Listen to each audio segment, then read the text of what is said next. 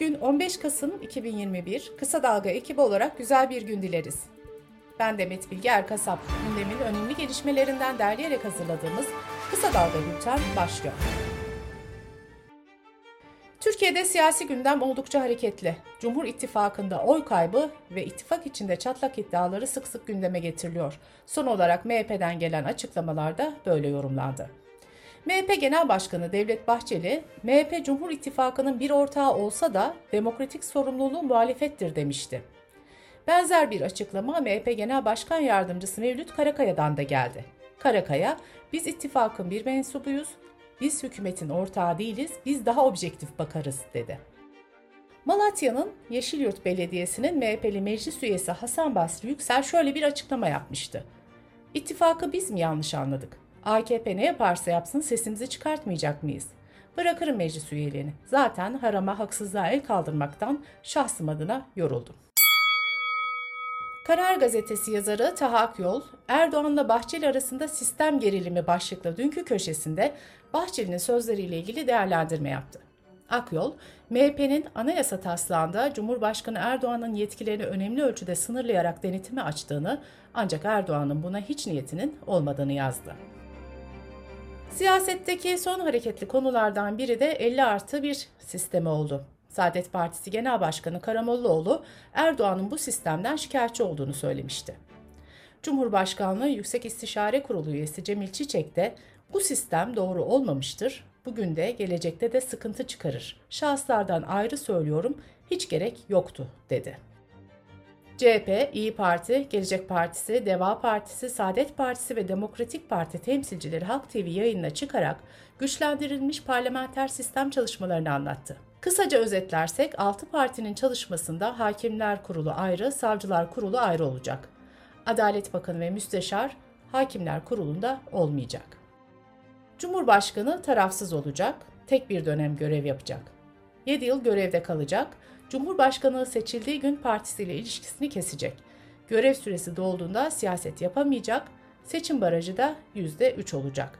Parti temsilcileri elli sekiz madde üzerinde anlaştıklarını, çalışmaların devam ettiğini söyledi. Cumhurbaşkanı Recep Tayyip Erdoğan dün Memur Sen buluşmasında muhalefete yüklendi. Erdoğan, "Millet aç diyor, kafanız nasıl çalışıyor? Biz ekonominin kitabını yazdık, yazmaya devam ediyoruz" dedi. Saadet Partisi Genel Başkanı Temel Karamolluoğlu da en geç bir buçuk sene içinde seçimler olacak diyerek partisinden hazırlıklı olmalarını istedi. Karamolluoğlu ekonomik sorunlara da değinerek "aç bile açım dediği zaman azarlanıyor, haydi oradan sen de iç şu çayı keyfine bak deniliyor" ifadesini kullandı. C H P lideri Kemal Kılıçdaroğlu daha önce de yaptığı helalleşme çağrısını cumartesi günü yineledi. Kılıçdaroğlu Twitter'da bir video paylaşıp şöyle dedi. "Liderliğini yaptığım partinin de geçmişte yarattığı yaralar vardır. Uzun süredir de önce bu yaraları yaratan o sistemi değiştirmekle uğraştım. Şimdi ise dışarıya dönme zamanı. Ben bu yaraların kapanması için helallik isteme yolculuğuna çıkıyorum." Siyasetin bu tempolu gündeminde araştırma şirketleri de son çalışmalarını kamuoyuyla paylaşıyor. P R araştırmanın son anket sonuçlarına göre kararsız seçmen dağıtılmadan önce M H P baraj altında kalıyor, A K P ile C H P arasında dört puan fark oluyor. Kararsızların dağıtılması halinde Cumhur İttifakı'nın oy oranı yüzde otuz dokuz virgül üç, Millet İttifakı'nın oy oranı ise yüzde otuz dokuz oluyor. Danıştay onuncu Dairesi, Coca-Cola'nın içerisinde kimyasal, kanserojen, sağlığa zararlı maddeler bulunup bulunmadığının tespit edilmesi ve bu ürünlerin bileşimde kullanılmaması talebiyle açılan davayı reddeden yerel mahkemenin kararını bozdu. Daire, Coca-Cola'nın içerisinde bulunan katkı maddelerinin sağlığa zararlı olup olmadığının tespit edilmesi için bilirkişi araştırması yapılmasını istedi. Milli Eğitim Bakanı Mahmut Özer, e-sınav formatında yapılan ehliyet sınavlarında ilk kez animasyonlu soruların yer alacağını açıkladı. Bültenimize covid on dokuz gelişmeleriyle devam ediyoruz. Sağlık Bakanı Fahrettin Koca'nın paylaştığı yeni haritaya göre vaka sayısı en çok artan on il, Sinop, Osmaniye, Kastamonu, Tunceli, Amasya, Balıkesir, Tokat, Çankırı, Edirne ve Giresun oldu. Avrupa'da yükselişe geçen covid on dokuz vaka sayıları sebebiyle bölge, Orta Asya ile birlikte salgının merkez üssü haline geldi. Kış soğuklarının başlamasıyla dördüncü dalga endişesi taşıyan ülkelerden Almanya, Avusturya ve Hollanda salgın kısıtlamalarından bazılarını tekrar yürürlüğe koydu. Fransa ise üçüncü aşıyı altmış beş yaş ve üstünde bir Aralık'tan itibaren zorunlu tutacak. Dünya Sağlık Örgütü Avrupa Bölgesi yetkilileri ise vaka sayılarının yükselmesinde iki neden öne sürüyor: yetersiz aşılama ve sosyal önlemlerin gevşetilmesi. Almanya Başbakanı Merkel, artan koronavirüs vakaları sayılarını işaret ederek Almanya'yı zor haftaların beklediğini söyledi. Merkel, herkesi aşı olmaya ve aşı olmayanları da ikna etmeye çağırdı. Hollanda'da ise hükümet rekor seviyedeki vakalar nedeniyle üç haftalık kısmi kapanma kararı aldı.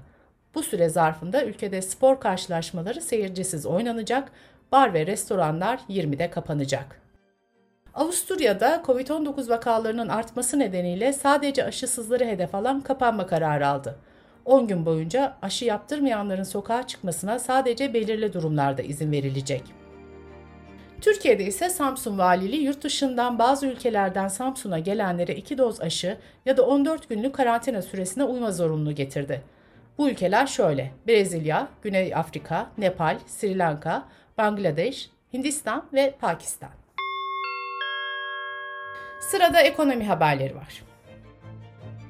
Memur Sen Büyük Türkiye Buluşması etkinliğinde konuşan Çalışma ve Sosyal Güvenlik Bakanı Vedat Bilgin, "Asgari ücreti enflasyona ezdirmeyeceğiz, bundan kimsenin şüphesi olmasın," dedi. BİM'deki şeker raflarının boş olması üzerine şirketten yapılan açıklamada, şeker fabrikaları son günlerde şeker satışını durdurdu, üreticilerin satış fiyatının yüksek olması sebebiyle tüketicimize uygun fiyatlı şeker tedarik etmekte zorlanıyoruz denilmişti. Türk Şeker ise arz problemi olduğuna dair iddialar doğru değil, piyasada bazı firmaların fiyatları yükselterek ürün satmalarından dolayı böyle bir ortam oluşmuştur açıklamasını yaptı. C H P Grup Başkan Vekili Engin Özkoç, beş litre ayçiçek yağının yüz iki liraya çıktığını belirterek erken seçim çağrısı yaptı. Özkoç, "Hayaldi, A K P iktidarında gerçek oldu, millet bıktı, derhal seçim" ifadesini kullandı. Tarım ve Orman Bakanlığı'nın yeni genelgesiyle gıdada taklit ürünlerde ifşa ve para cezasının yanı sıra artık hapis cezası da verilecek. İlk ifşada elli beş bin liradan beş yüz elli beş bin liraya kadar ceza yaptırımı uygulanmasına karar verildi. Tekrarı halinde ilk cezanın iki katı ödenmesi gerekecek. Üçüncü tekrar halinde ise suç duyurusunda bulunarak birden beş yıla kadar, yine tekrarı halinde ise beş ila on yıla kadar hapis cezası istenecek. Etil alkol ve metanolün üretim ve ticaretini düzenleyen yönetmelikte değişiklik yapıldı. Tütün ve Alkol Piyasası Düzenleme Kurumu ile kurulunun birçok yetkisi Tarım ve Orman Bakanlığı'na devredildi.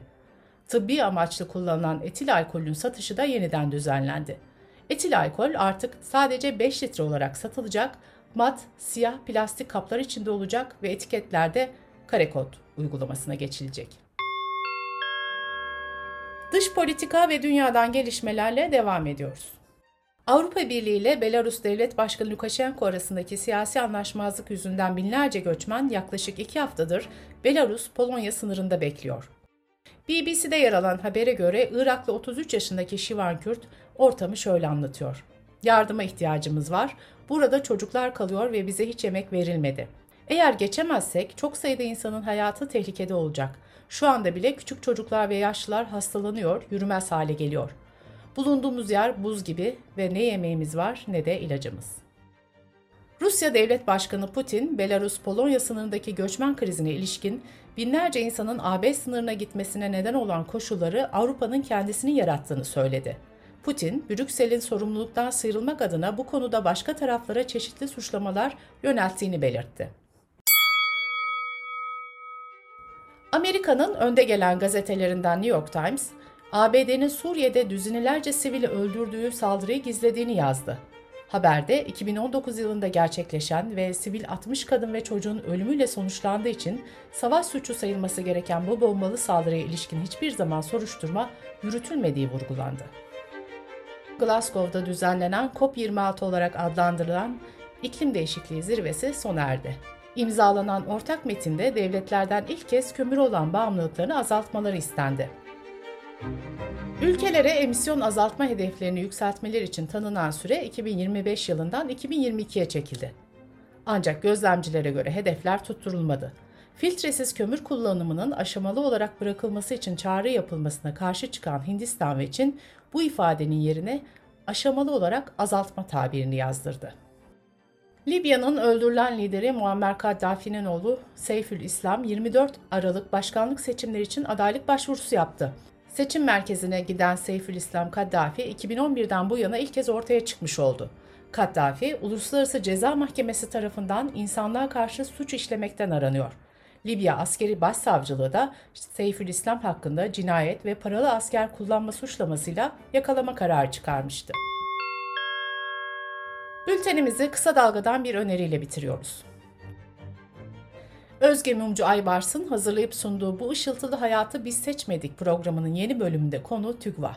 TÜGVA nedir? Ne yapmak, nereye varmak istemektedir? kısadalga nokta net adresimizden ve podcast platformlarından dinleyebilirsiniz. Gözünüz kulağınız bizde olsun. Kısa Dalga Medya.